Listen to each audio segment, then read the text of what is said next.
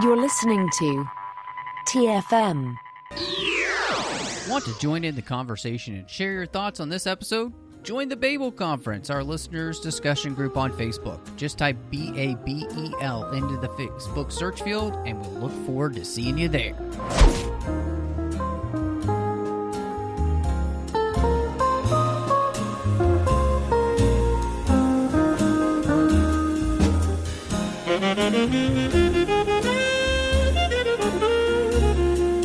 Well, hello and welcome to TFM's local watering hole for all things outside of Star Trek. And I am just one of the hosts here, Matthew Rushing, and so excited to come at you from the Underdark. Uh, it's not as dark as I thought it would be here, and actually quite nice, except for uh, we keep getting chased by a very, and I do mean very obese dragon.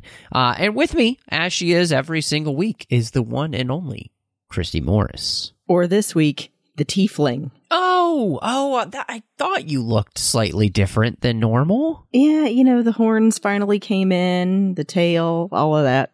Fantastic. It looks it looks good. So I, I like it.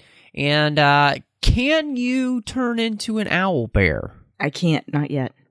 Oh, dang it. Because I was like, that's going to come in handy. Okay, keep practicing because we might need that. Uh, you know, and maybe if uh, more people gave us reviews on Apple Podcasts, you would be able to turn into Owl Bear.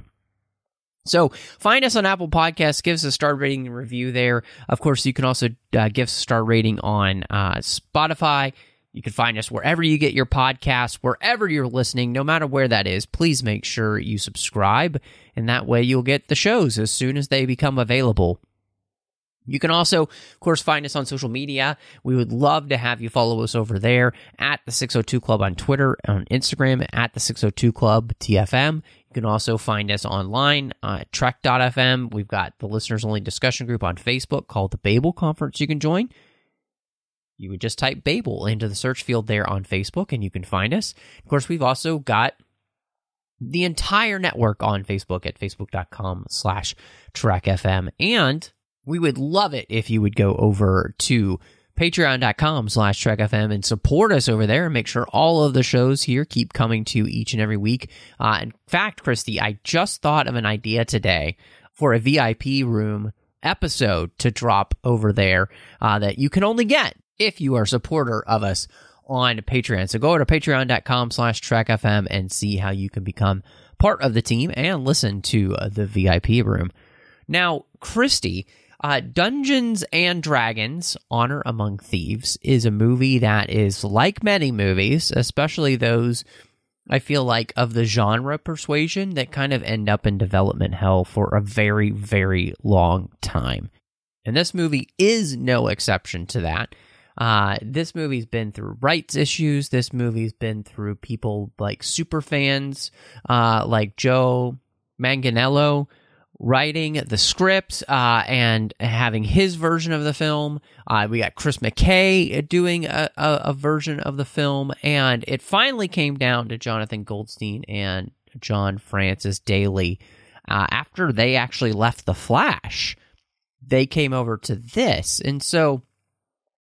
I I'm interested uh, first just because you know with the idea that this ha- did have a script from somebody who was a super fan is that something that you would have been as a player of D&D was that something that you were sad to see not come to fruition? Yeah, I have to say the more that I found out about the background of how this movie came about, um, I don't want to knock anybody because, you know, sometimes you can end up having a relatively unknown writer that come in comes in and really blows it out of the water, but as someone who is uh, a big fan of Joe Manganiello as well, and I know that he um, has played on shows like Critical Role that I've mentioned on here before. He's got a actual D and D room in his home where he invites other celebrities to come and play. Um, the man knows how to write a good campaign story.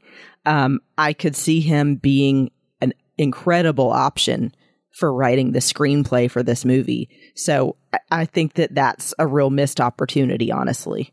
That does make sense to me. And in all honesty, you know, being a, a person who enjoys his work as well, having seen him in many things, and just the the thought process of somebody coming at this from you know pure love of the source. Mhm. Uh, you know, I can't imagine that that would not have been a good script. Uh, and so, you know, the fact that uh, we had uh, Chris McKay and Michael Gilio, uh, they did a script, um, and then Jonathan Goldstein and then John Francis Daly, they actually take that script and they create a new version of it, a new draft. And that's the script that we end up getting. And one of the things I, I wanted to talk to you about as well, uh, that I thought was was really interesting, is you know they they had a very specific kind of vibe that they were going for in the film. Uh, they didn't want it to take itself too seriously, but they didn't want it to be a spoof. Uh, and they looked to things like The Princess Bride and Monty Python and the Holy Grail, The Lord of the Rings, Indiana Jones, um, you know, for some of their inspirations and, it, you know, just kind of evoking some of those movies in, in the ways that they, uh, in the ways that they had pr- approached things. And so, again, for you being somebody who is such a big fan, is is that something where do you feel like they made the right choice uh, in what they are using it as inspirations, and the fact that yes, you know they're they're not doing a spoof, but the movie does have you know kind of a, a fun, light, uh, very um, chipper tone to it. Yeah. So, I mean, definitely, I will say the big thing that you want from this kind of movie is something that's going to evoke the source material well. And if you go for something in these kind of genres, that's a natural fit for a movie that's a D&D movie. Because in the actual gameplay, it's generally you know, a, a, ragtag group of adventurers that all have different backstories that for some reason get drawn together, either a common experience or they somehow find each other and then decide to travel together as a group from then on. So it is that general like swashbuckling adventure story, like an Indiana Jones movie or like Princess Bride, um, already. And then having people that I think really understand those themes and how to get the material to apply to that um, is what you needed, and that's what they did. So, as a person that's a, a player of D and D regularly, I felt like they picked the right kind of vibe for the story to match the material. Yeah, that's that's really good to hear. I, I'm glad that you ended up feeling that way, and and it it was something that uh, as I was walking out of the film with my wife, you know, we were both pretty surprised at the way that we were feeling about the film. In, in the sense that I, you know, we didn't really have any expectations other than the fact that we've seen the trailers and they looked fun. But you know, we don't play D and D. Uh, we know people that do, like yourself, and we have a friend uh, who lives here, and she has a little D and D group she plays with. And yet, I think the thing that really just drew me to the film as I was watching it was the fact that I think that they had set the absolute right tone for the movie. Uh, they had really, I think, done a gr- they've done a great job of, like you said, every film that they're drawing for for inspiration is the right type of thing to be drawing from.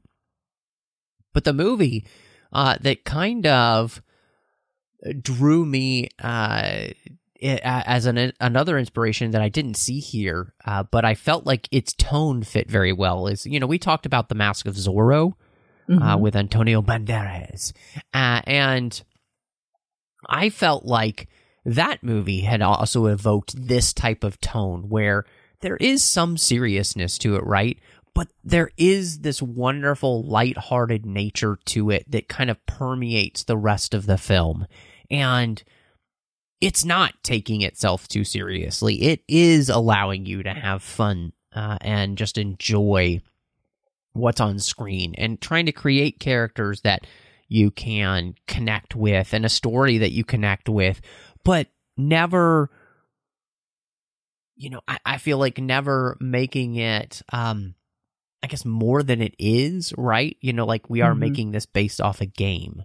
And so, you know, just like uh, any movie that's based off uh, the game that they have done, like Jumanji or something like that, where it's like you have to have the right tone and feel. And I just feel like, to me, that was one of the best parts of the film here for me is is that they had done, I thought, a very good job of knowing exactly what inspirations to pull from, but knowing exactly how to craft a film that a very, I think, large audience is going to gravitate towards. That was the other thing I was going to ask you was, you know, as a person who's not uh, an active player of Dungeons and Dragons, did you feel it was still accessible to a mainstream audience? You know, I think because I've spent so much time with things like Lord of the Rings and you know other things. I mean, Lord of the Rings was one of the major inspirations for D and D in the first place. Mhm. Uh, you know, and so that and having read other fantasy, you know, I've read a bunch of the Wheel of Time series and and other uh, fantasy genre books, and so I didn't feel like it felt all that strange, you know, to be in this world where all of these types of creatures all live together. Of course, we watch Witcher too. We we talk about that here on the on the show, Mhm. and so you know, and, and in many ways, I think Witcher itself is is something that owes a lot of itself to something like D and D, and so no, I I I mean, neither my wife and I, and and my wife doesn't read as much fantasy as I do, and she doesn't watch all the fantasy shows that I have, but we, you know, watch plenty together, and we we both thought it was fantastic in that sense. We had no issues understanding what's going on with the story, and you know, I think they do a great job of explaining what you need to know coming into it uh, and give you just enough information without overloading you with information, which I'm sure you could do. Uh, Mhm. You know, I'm, and I'm sure you know there's probably things where you know there'd be that fan that's like, well, actually, um, but I feel like this movie just gives you everything you need to enjoy the film itself and not ever feel lacking. Like I Mhm. never felt like like what is that? Like why is that a thing, you know? Um so I, which is great. I mean, that's exactly what you want. Yeah, and you know, I just wanted to make sure since that's a different perspective that I wouldn't have at this point, you know, that it also still made sense and felt right to you guys um and that it seemed that they weren't overloading you, which is good to hear Mm-hmm. because I didn't feel that way either. I, I did really think that they did that well. And, you know, I just wanted to add too, I think that you had to have good direction in the story and of the actors because otherwise too, like D&D itself is supposed to be variable so that you can have all kinds of different races and classes and settings and still have some kind of story to tell.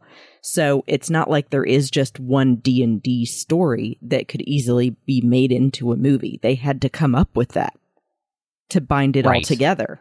Yeah, that's a. I mean, that's a great point. I think, uh, you know, and I know from having worked at a place like Barnes and Noble and stuff, there are tons of role playing games that aren't even D and D, right? Right, You know, yeah. there- there- there's so many of these types of games now because of the popularity that, of D and D, and so, which brings me to a really interesting question because, you know, I don't normally, I feel like, come into things being kind of a complete novice. Um, and yet that's where the position that I'm in. And so I know bringing this from game to screen, you know, there were some dust ups online about some things about how D&D people felt about certain things that they had heard or you know, read or found out about the movie or whatever that they weren't happy about. But as a player of D&D and, and a lover of it, Christy, I'm fascinated to hear your thoughts on what did they bring this to life well? Did you enjoy this and did you think that they did a good job with something that you're so familiar with? Well, for sure, I will say I'm a little bit more forgiving than probably some people are because I think that, well, I know that there is such a vast amount of information and, like I said, options with D and D campaigns um, that there is no way you're going to be able include to include it all. It's just impossible.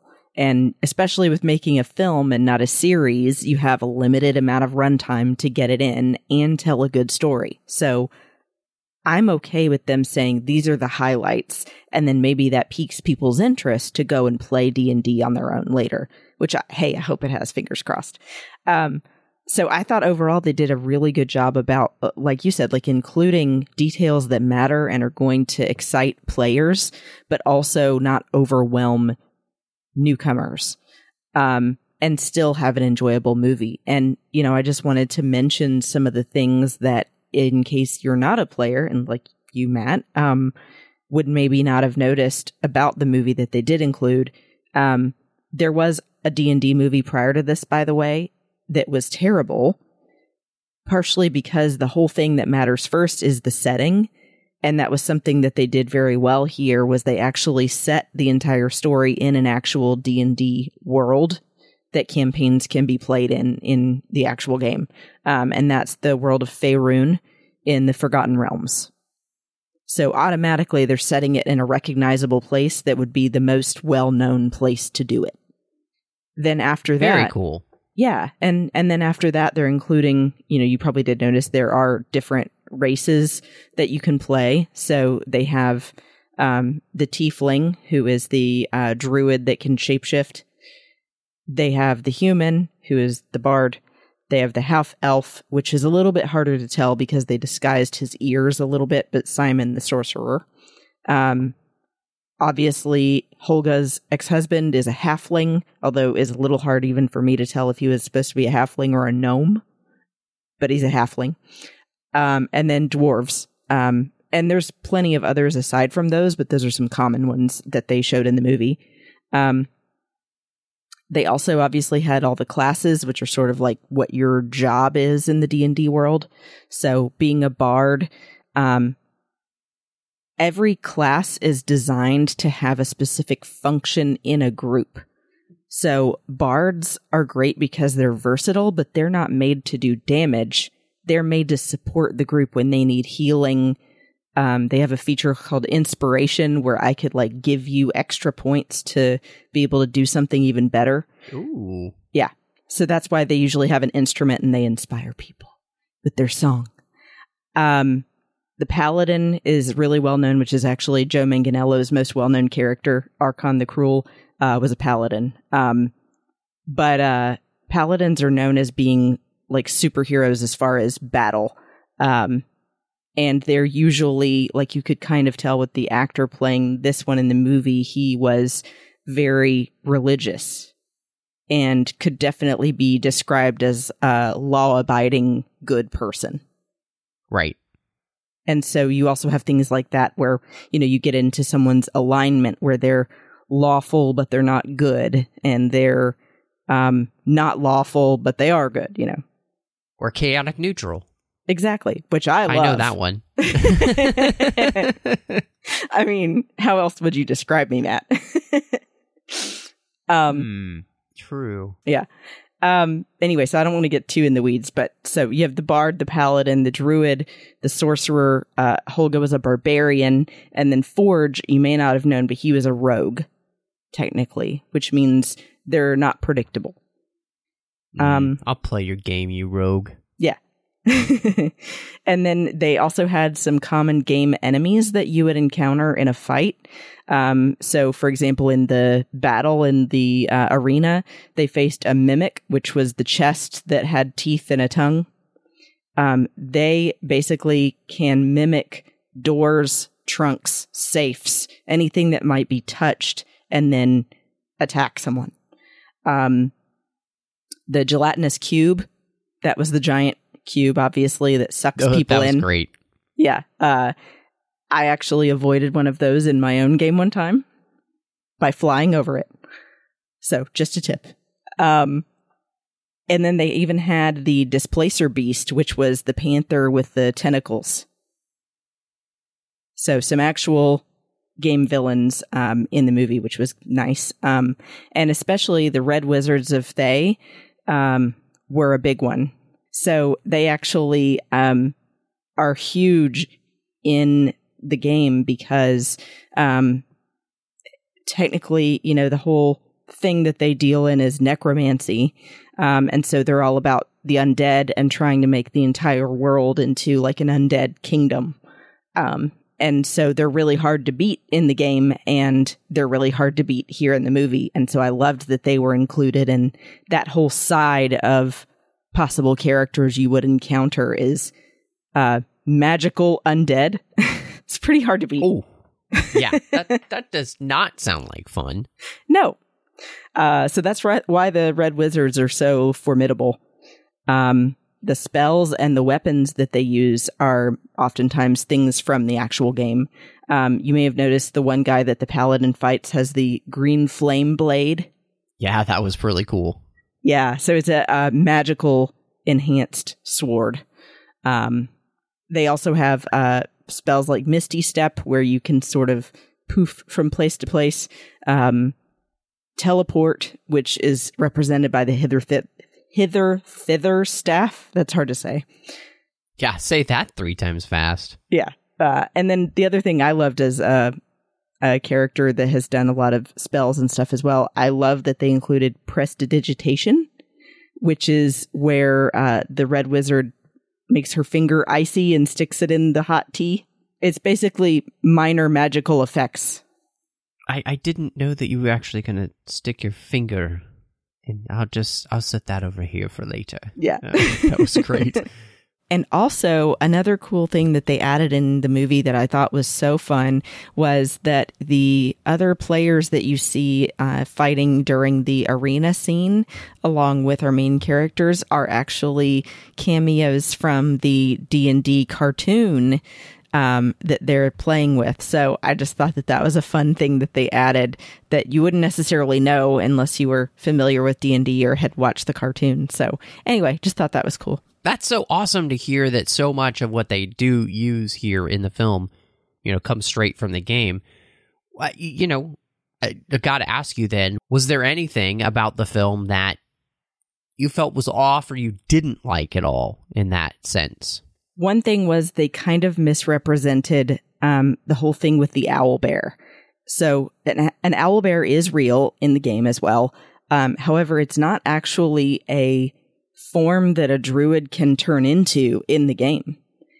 And the interesting thing is a lot of things that they did here in the movie, some of the things they added that are not in the game, they then actually have now added to D&D from the movie. Interesting. However, they have not added that yet.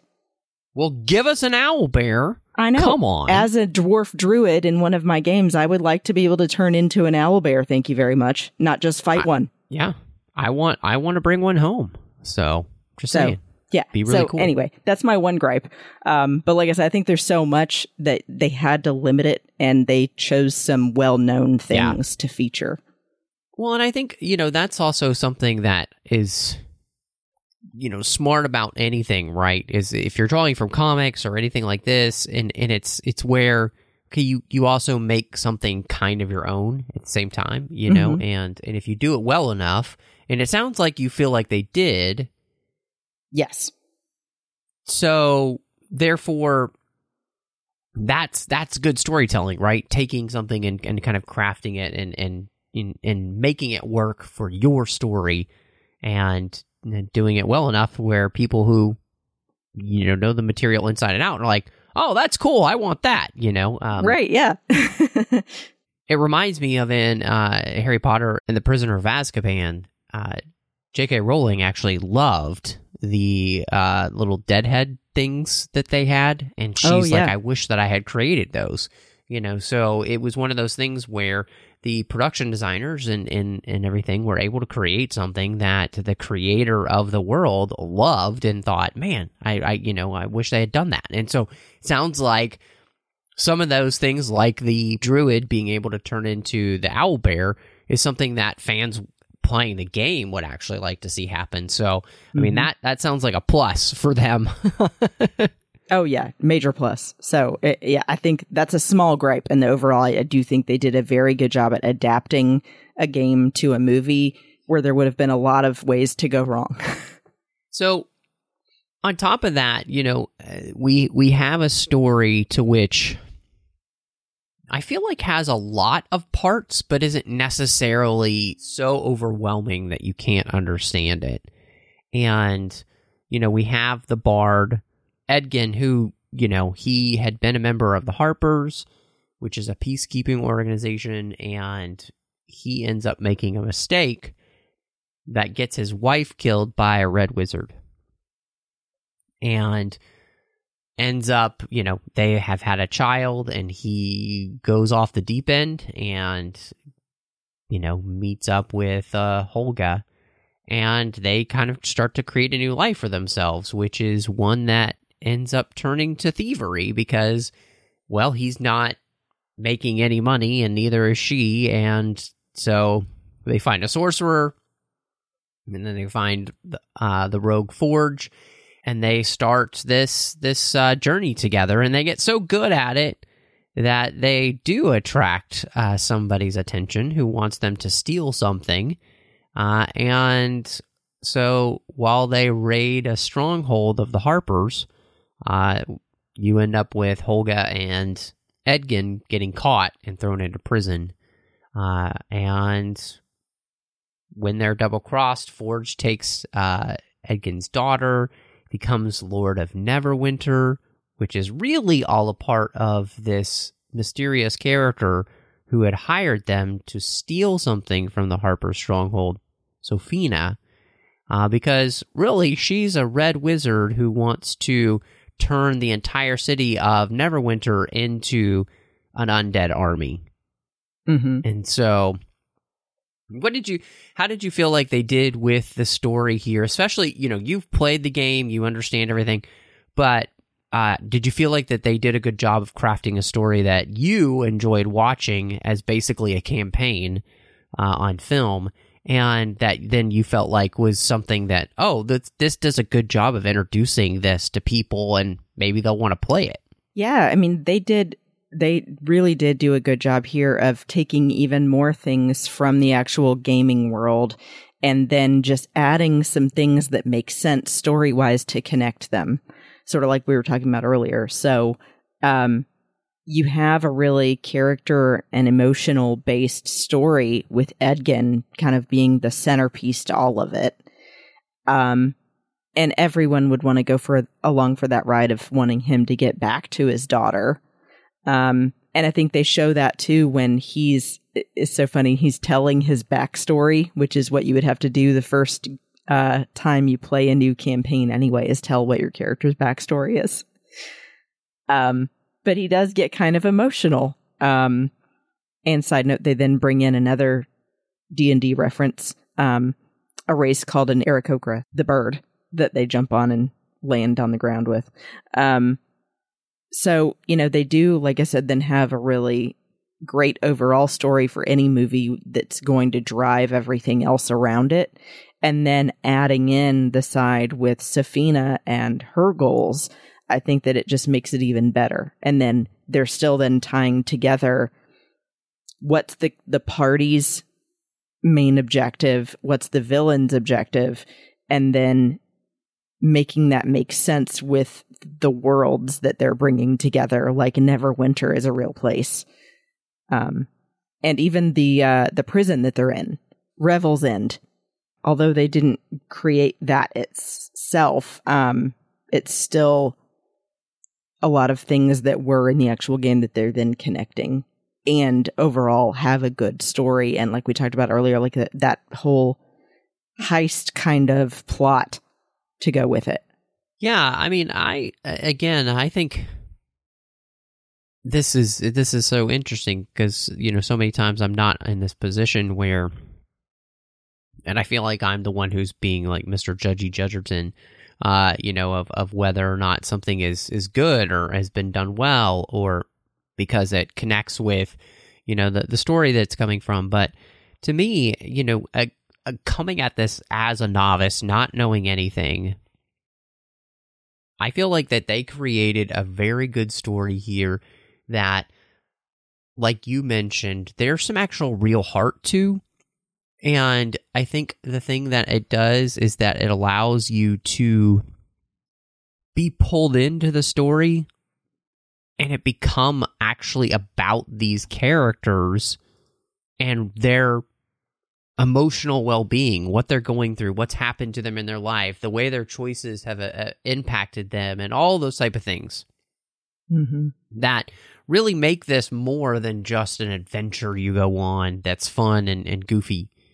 And to me, I, I that's the thing I love about it, uh, and I really enjoyed about this film was that I didn't have to know the entire universe and everything that was happening in it, in the sense of like knowing all the details and uh, being able to pull out everything, you know, all the little Easter eggs because the storyline itself I felt like was moving enough and fun enough in all the right ways that I was just in having a good time. Um, and I was invested in the story and I was invested with what was happening with the characters. And to me, that's what makes a successful movie any movie, right? Mhm. That's what you want. And so this the fact that they were able to do that in a movie that I had no idea that that was going to happen, I thought was great. And I really enjoyed uh, the the way in which, you know, and I could tell, you know, we talked about how last, you know, last week when we were talking about John Wick 4, that there are parts of it that kind of feel video game related, right? And there were places in this where I could also feel that sense of that this does feel like a game, that there's a quest that gets built into a quest that leads you to the next quest, which leads you to the finale, right? And, but I felt like that was done organically, that there isn't anything wrong with it. And it should feel like that because that's where it's coming from. It's coming from this game that is built on these quests. And so I, I really enjoyed it, and I, I thought that they did a great job, like you even mentioned, pulling from the game where you have the introduction and the and you pull the heartstrings immediately, and then it also becomes that thing too, where yeah, we tell you the story, but then there's other parts of the story that you don't quite know yet until later on when it's revealed, where it's deeper, and you know, it, it, I think all that was just it was really well crafted, and and I'm glad. I don't know what the scripts looked like beforehand, but I feel like you know uh, the the balancing of the tone of fun and serious was you know pretty perfect in this movie and that played out in the story where there's plenty of humor uh, but there's also, you know, quite a few times where the movie slows down and allows us to be able to connect with these characters as people and get into their psyche a little bit that allows us to be even more connected with them. And I just didn't know that that would happen in this film. And I also think that uh, it comes down to the cast and you know i love chris pine i've always loved chris pine uh, you know i thought he was great all the way back in the princess diaries 3 Mm-hmm. and so uh, but the the beauty of chris pine in the way that he plays roles especially a role like this is is that he can turn on a dime from being sarcastic and silly to being emotionally heartrending. And he does it so well, and it feels so smooth as a transition when he does it. And he was the perfect choice, I think, for this character. Uh, and because, too, as roguish as he can be, uh, there is a good heart to him. Like, you know, we all feel it in the characters that he plays. Mm-hmm. And so I, I I thought he was a fantastic choice for this role.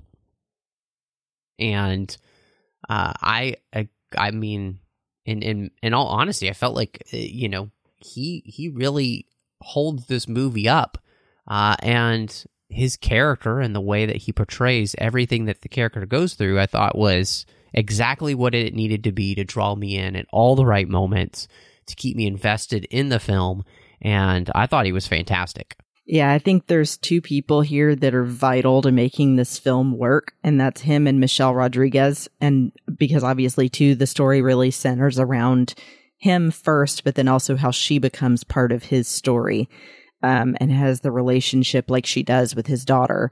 But yeah, I mean, I'm right with you. Chris Pine has always been a favorite of mine. Um, I felt like when they n- announced him originally cast as a young Captain Kirk, I was like, absolutely. Yes. I yeah. couldn't see anyone else doing it as well as him. Um, and he can, like you said, like so well play that very emotional, heart wrenching, or serious, dramatic scene as much as he can be funny and um, is really amazing to see how he can become a character because he's done so many that are so different. I mean, you know, if you think of him even in Wonder Woman, Yeah. I mean, oh, he's- he's great. he's so versatile. Um, and so, yeah, I, I was thrilled to see him here as the bard. Um, and my favorite scene of this whole movie is, well, two scenes. One, when he is, um, it's the illusion of him dancing and singing. Yes. Yeah, that was It fantastic. was like when he clicks his heels, it's just so perfect. Um, and then the scene of him saying, I'm the biggest screw up of them all. yes. Yes. to go to another dramatic scene, you know, I mean, that was like the turning point where they all realized that he's not saying he's better than they are. He's saying, Right. He's worse. I think you're Yeah. all better than me. And I'm just trying to hold it all together. so, yeah. Yeah, no, I couldn't agree more with you, and I, I think you're absolutely right uh, that Michelle Rodriguez, I think, does a great job in the film of, you know, uh, in in in some ways, I think she is helped by the fact that this character feels very similar to the one that she plays in the Fast and the Furious films, and yet that's a good role for her and I think she does it uh, with such honesty. And and I thought that what was great here was the fact that she plays being hurt internally and yet not showing it so well. I thought, uh, you know, she is a character that she doesn't give a lot away emotionally, and yet there's a part of her face that allows you to see what's going on inside. And I thought she did that great, especially that scene where she's sitting opposite her ex husband, Bradley Cooper, uh, who wasn't even there uh, because they shot that scene in post production. And Oh, wow. Bradley was completely by himself. She wasn't there. And so the emotion that she pours into that scene is so real and so genuine and and the and then the emotion that Bradley is pouring back to her in that scene feels the same way and it's crazy to think that yes they were never in the same room and yet I would never have known it. I mean, I obviously you know they're doing trickery, right? Uh, Mhm. but you wouldn't have thought, oh yeah, they're they're not even getting to interact at all together. You know, they're not even reading lines for each other. Mhm. And so I think that's something that's that's just great uh, about her in, the film, and um, you know, she also needs to sell her side of the story, like you said, as much as Chris Pine has to sell his side of the story. Uh, and I think you know that's she does a great job. Uh, yeah, I I wanted to add to that too that I think also with her in particular, they did such a great job of choosing an actress whose qualities and kind of past roles apply well to playing a barbarian. I think that she does very well at playing someone who's very tough physically, but then, like you said, may have this emotional weight on them. Um, and she plays very well the aspect of D&D that maybe you're not aware of as well, Matt, of that every character has a stat block where you can roll to determine how much charisma you have, intelligence, wisdom, uh, dexterity, things like that. And that kind of determines what kind of mannerisms you have and what you're best at. And she plays so well a character that has no charisma at all. and just tells people things that she shouldn't say, like, yeah, we're going to steal a bunch of stuff. Yeah, yeah, No, I thought she was great, and that's fun to to know that that type of thing again comes straight from the game. And you know, I think Justice Smith also does a great job as, as Simon, and and probably going to say that over and over again, but you know, he really pulls off this role of being a person who is so full of self doubt and in some ways self loathing that he can't be the best version of himself. You know, he struggles with his abilities because he doesn't believe in himself. He doesn't think anybody else really believes in him, even though they tell him they do. And he just, again, uh, he has some great funny lines. Uh, but I also feel like, you know, what's great is that his story becomes a, a, real catalyst for one of the major themes in the film. So to me, you know, it was another good choice here in casting. Mm-hmm. Well, and I mean, like the way it was written and the way he played it was so good about showing that it also takes confidence in what you're doing to prove to other people that you're capable of it. So you could walk in a room and not actually know a single spell, but if you act like, oh, I know all of the spells, people will be like, okay, do your thing, man. So I think that he as an actor did such a great job at showing that once he had confidence, he was able to do so much more and just felt better about really getting in there and trying. Um, and I love that they showed the scene where he finally realizes that the person holding him back is himself.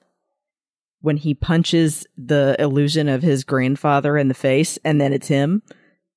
And it's so true. I mean, it's funny. That's another D&D feature is, you know, that sometimes, um, you are holding yourself back because you need to learn your character better or you need, you know, like for a sorcerer in particular, there's an enormous list of hundreds of spells and you only have a certain number that you're allowed to prepare every day.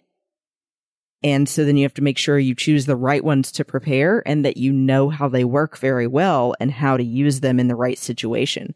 So that can even be a difficult thing as a player and I think that that comes across too in his performance is that he's got to figure out what's the right one to use in each situation. And then that they add that function that is actually true that magic doesn't just fix every situation either. No, I thought that was excellent. Uh, and uh, it really does, I think, add to the movie. And of course, you know, I'm sure it adds to the game because that's the way the game's played too. You know, you can't just fix every situ- situation with magic. That's just not how it works. And mm-hmm. so, no, he he was great in that. And Sophia Lillis uh, as Doric, I really enjoyed her whole performance. She did such a great job of of playing aloof without being without being uninteresting. Mm-hmm. And uh, I, I think too the beauty of of who they chose is you have this person who kind of has this elfine angelic nature to them from the outside and then can turn into a raging monster uh, which is is fantastic. So i i loved her performance and i'd be really interested just to see her in more things. I thought she was great. Yeah this is the first thing i've seen her in and she really impressed me with the way that she was able to portray that kind of innocence i would say. Um you know, seeming that she's not really been in a lot of fights, but that she cares a lot about why they're fighting and that she is ultimately fighting to save her home for the people that have adopted her as one of their own. Um, which I right. loved. Again, you know, talking about the backstory of a race like a tiefling that is what they're all about. That they basically are a um, amalgamation of demon and human. And so oftentimes are very outcast because everyone sees them as other and weird. And so she's had to find her way. And that's what you would do in the game if you're playing a tiefling. So um, I think that she pulled that off very well and then having all the functions of being a druid and especially of um, you know being a circle of the moon druid which are a lot more nature related um, powers and things that they can shape into made it really cool. And uh, getting to see the different things that they allowed her to do with that in the movie not just the owl bear but you know I, I guess they didn't really show this in the movie but something that you know they allude to with her being part of this lush forest is that they're very connected to nature druids are.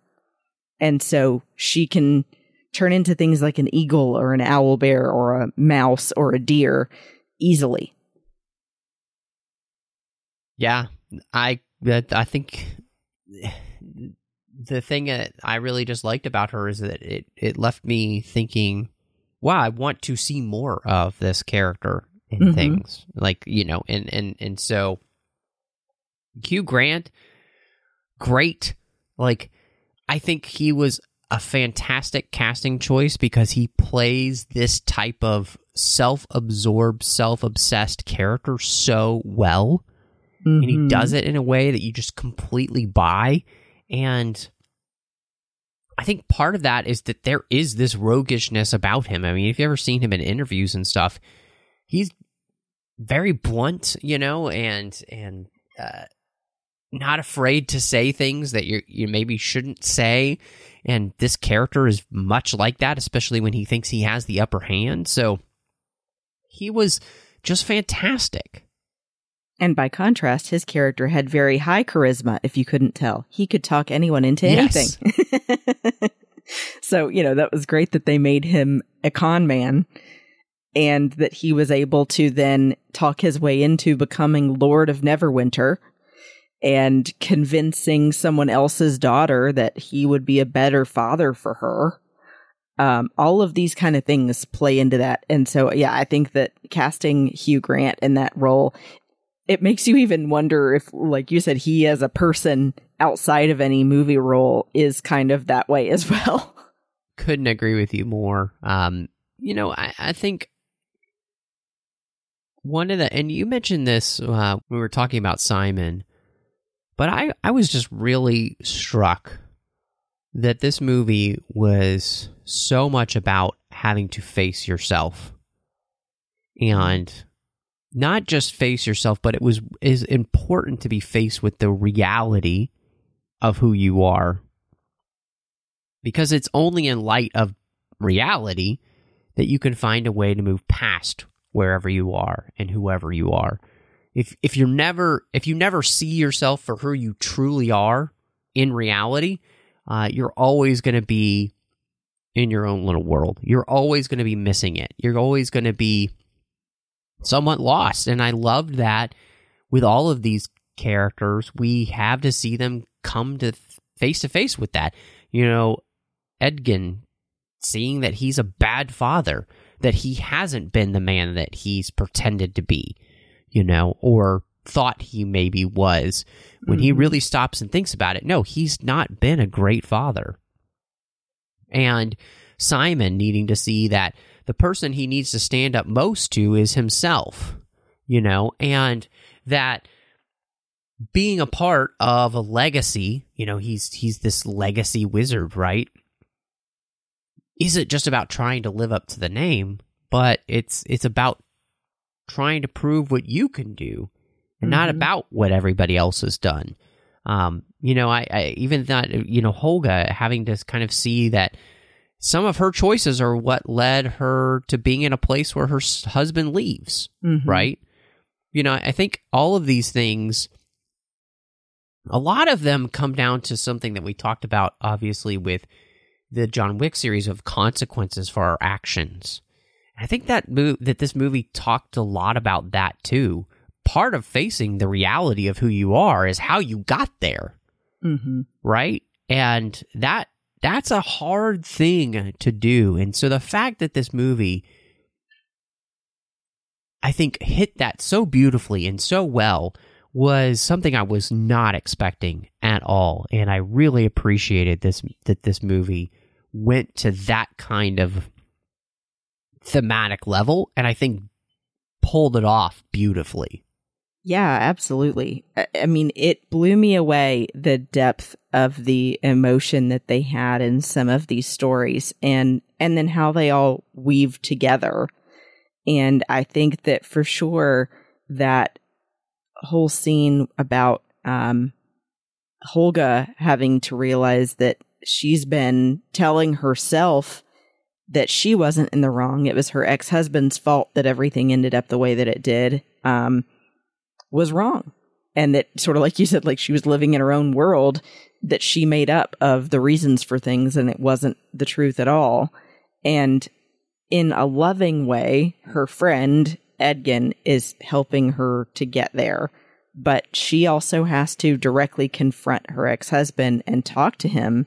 And he tells her she's wrong and this is the reason why. And that she ended up in this circle of blaming things on him, but actually never letting go of her past. And because she couldn't let go of her past is why he couldn't ever get into her heart and had to end things. And I love that each of them have this deep story like that. And that's what you want as well. It's so funny that, you know, the similarity between writing a good screenplay and writing a good D&D campaign is the same that you want above above all for the game to not just be a bunch of people that happen to be traveling together. You want there to be a purpose and a depth to the story and things to come out like childhood trauma or um you know realizing that they've been a bad father and they want to make up for that you know that there are these big themes that have a, a play in a role in how their future ends up. Yeah. Yep. No, I I mean I, I, again, I think the thing that just surprised me the most was just coming into this movie, and I had no idea that there would be this kind of level of depth to it at all. And mm-hmm. there was another thing that stood out to me, which was, you know, Edgin says that there's there are worse things than death, and like for him, living without love and connection and community and the, the love of his life being taken away from him. Um, there are things that are worse than death. And I loved that this movie, then, in the end, we see these people creating their own family. You know, they break down those barriers that have been put up between these different races of people, different types of being to find harmony and shared purpose and shared values and love together, which is very different from the world that they're in, where everybody's kind of segregated and, and sticks to their own for the most part, it seems like.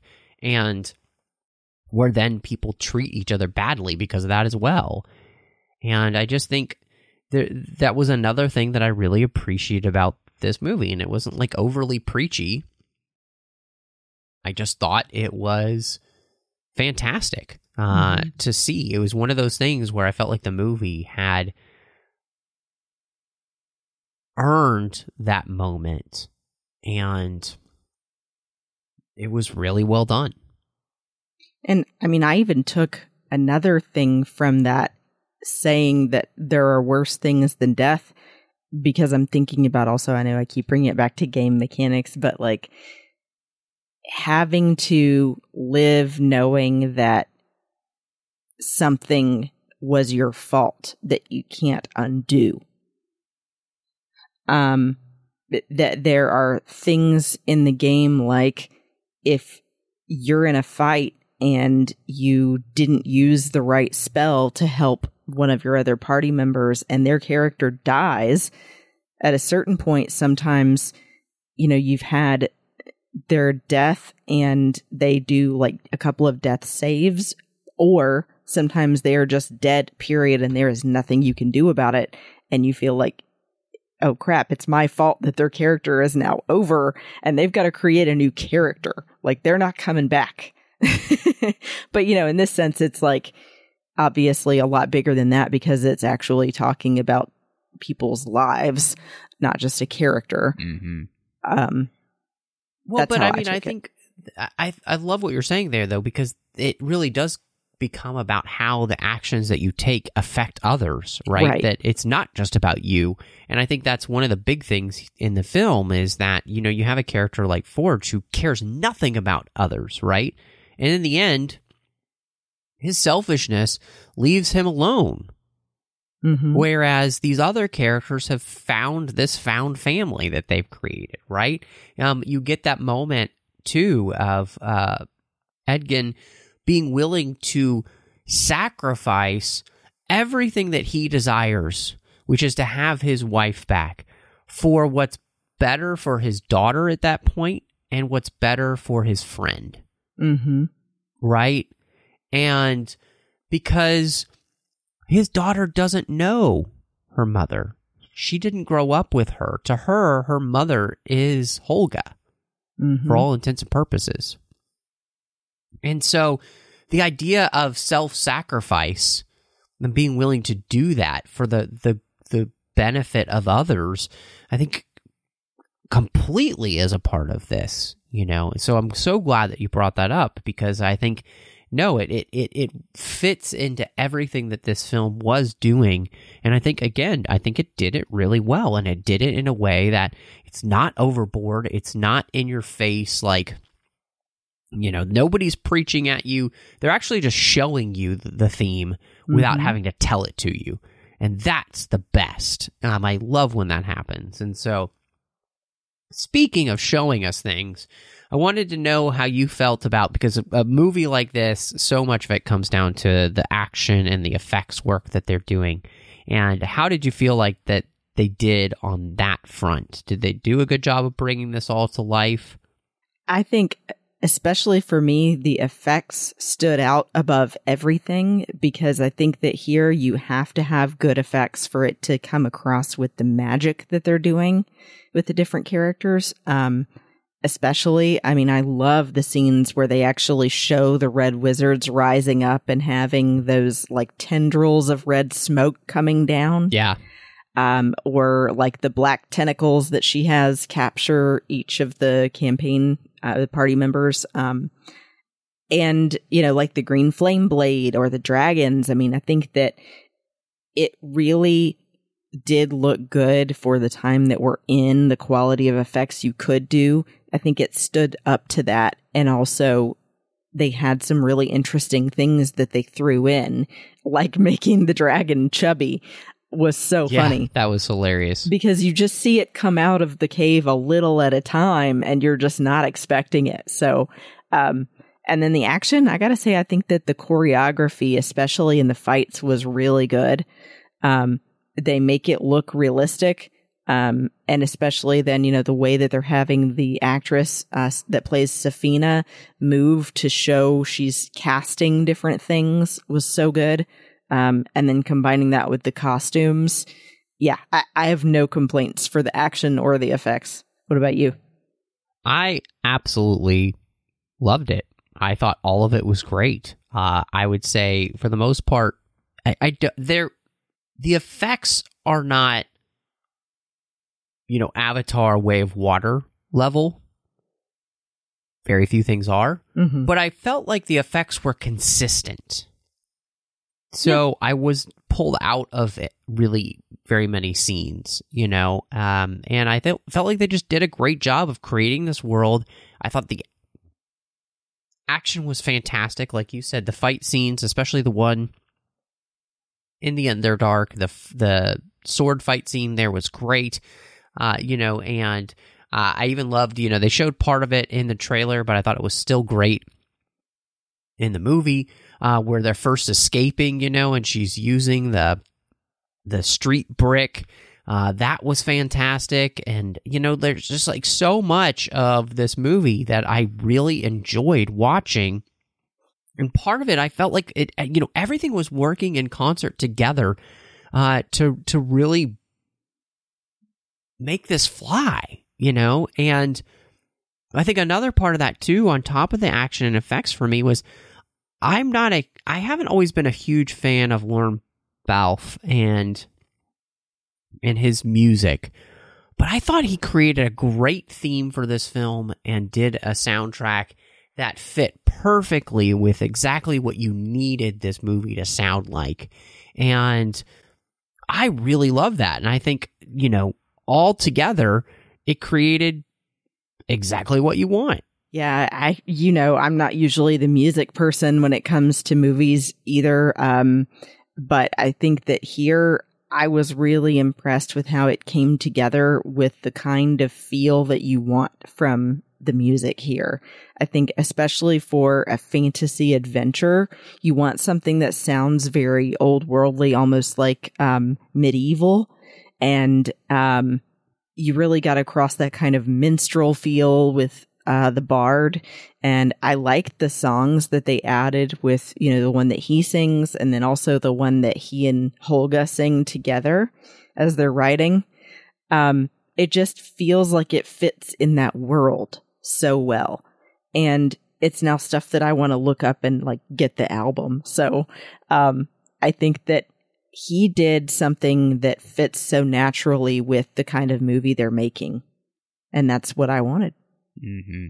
Yeah, I could not agree with you more. So, Christy, uh, we're at that time of the show where uh, we've had, I think, uh, just so much fun talking about this film, which I'm kind of on the edge of my seat as to what you're going to rate Dungeons and Dragons Honor Among Thieves.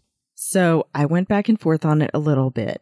I think that ultimately, because of a couple little things that I would like to be improved upon slightly, I have to ding it a little bit. But as a person that has been playing D&D now for 4 or 5 years, um and my husband even longer, it's something that I really wanted them to do well because I don't want people that are not familiar with Dungeons and Dragons to have a bad taste in their mouth. Um, or possibly think that D&D is a joke. Um, and I felt that they really honored the source material here and learned about it in order to make a good movie. Um, I even found out that behind the scenes, apparently, when they first got to Iceland to start filming, um, the main actors played a D&D campaign together. Yeah, that was great. I I read that too. Yeah. And so it's like that's what you want because that also then informs how they're going to play their characters on screen and how it all meshes together the way it does. So, yeah, I mean, I think there's really very few things I would change, but you know, I said, you know, I I like I would have liked if they did continue on adding things to the game from the movie by adding the owlbear feature for druids, please. Uh putting it out there. If you if you give us a review of this show, please uh, include that in your review for Hasbro to change. Um and uh and I I would have liked some of, you know, maybe like the I was thinking about the animal effects when um the druid changes into the deer looked at maybe a little bit weaker than it could have been. But Yeah, I can understand that.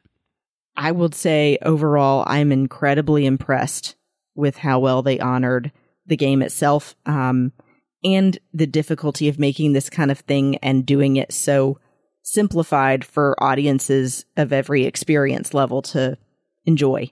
So I give it a four and a half out of five Aarakocras. Ah, that's great. Well, I'm right there with you in the sense that I really enjoyed this film. I thought it was so much fun. My wife and I kind of came out of it both like telling friends about it by texting and being like, Dungeons and Dragons was so much fun.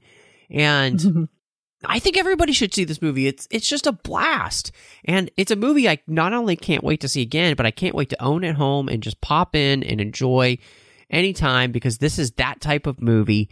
Uh, and I'm going to give this four out of five pudgy dragons. Nice. Thank you. Thank you. And now you're going to play D&D, right? Well, I have to find some people. I only have one friend who plays it here, and she already kind of has her own little group, so Okay. that might be a possibility. We'll see. Uh, but I would not be above wanting to play it because it does look like it would be fun. Uh, but Christy, it is that time of the show where we do some recommendations for people. So I'm excited to see what you wanted to recommend to everybody this week. Well, obviously, I'm going to recommend not only that people play Dungeons and Dragons, um, which you can play online, by the way. They have a platform called Roll20. So you could play with me and other people across the world at the same time over like a Zoom meeting. Just saying. Um, but I also recommend trying out role playing games in general because, like you said, there are several. Um, D and D is not the only one. So I highly recommend checking that out. It basically, if you're not familiar, is like being an actor or actress. Um, and then you really get to design how you play your character based on, like I said, what your stats end up being and what race and class you choose. Um, I personally, in our D and D games, play a tiefling bard in one game, and then in the other, am a dwarf druid. Um, and my dwarf was inspired by Madam Mim. Very nice. So try role playing games, and especially try D and D, please, for me. Yeah, that's so cool. Well, I'm going to recommend to everybody this week uh, something that is is really important.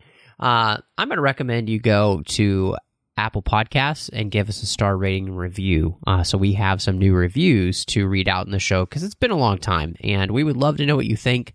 Uh, and again, we read those out, and they help other people find the show. And, and I know we say all the time, but that's my recommendation to everybody this week because it would be a huge benefit for the 602 Club and trying to help us grow. So please go do that. But Christy, if people wanted to catch up and see, you know, what's happening in your life outside of the 602 Club, where could they find you? Of course, you can find me on Instagram, Twitter, and Letterboxd at Bespin Bell, where oftentimes too I'll show what's going on with our D and D game or what dice I bought recently. Just throwing that in there too. Uh, and then, of course, when I'm not here, I'm either in the Babel conference or doing another show with my friends Amanda and Teresa called Sabers and Spells on the Skywalking Through Neverland Network. But what about you? Well, uh, you could find me all over the place on social media under the name Matt Rushing02. Twitter, Instagram, Letterboxd, and Vero are the places that I am most active. You can also find me doing a bunch of other shows here on the network. Literary Treks about the books and the comics of Star Trek. The Orb about Star Trek Deep Space Nine. Warp 5 about Star Trek Enterprise, Saddle Up about Strange New Worlds, which is going to be returning soon, so I'm excited to talk about that. And then last but not least, uh, you can also find me on the Artificial Tango talking about the final season of Star Trek Picard now with Chris Jones, and it is blast. We hope you will check that out. You can also find me over on the Nerd Party Network doing two shows. One is called Owlpost with Dre Kaufman, as we talked about every single chapter of the Harry Potter series, one chapter at a time. And you can also find me doing aggressive negotiations with the great John Mills as we talk about Star Wars each and every week. But thank you so much for joining us. And just pay them with magic.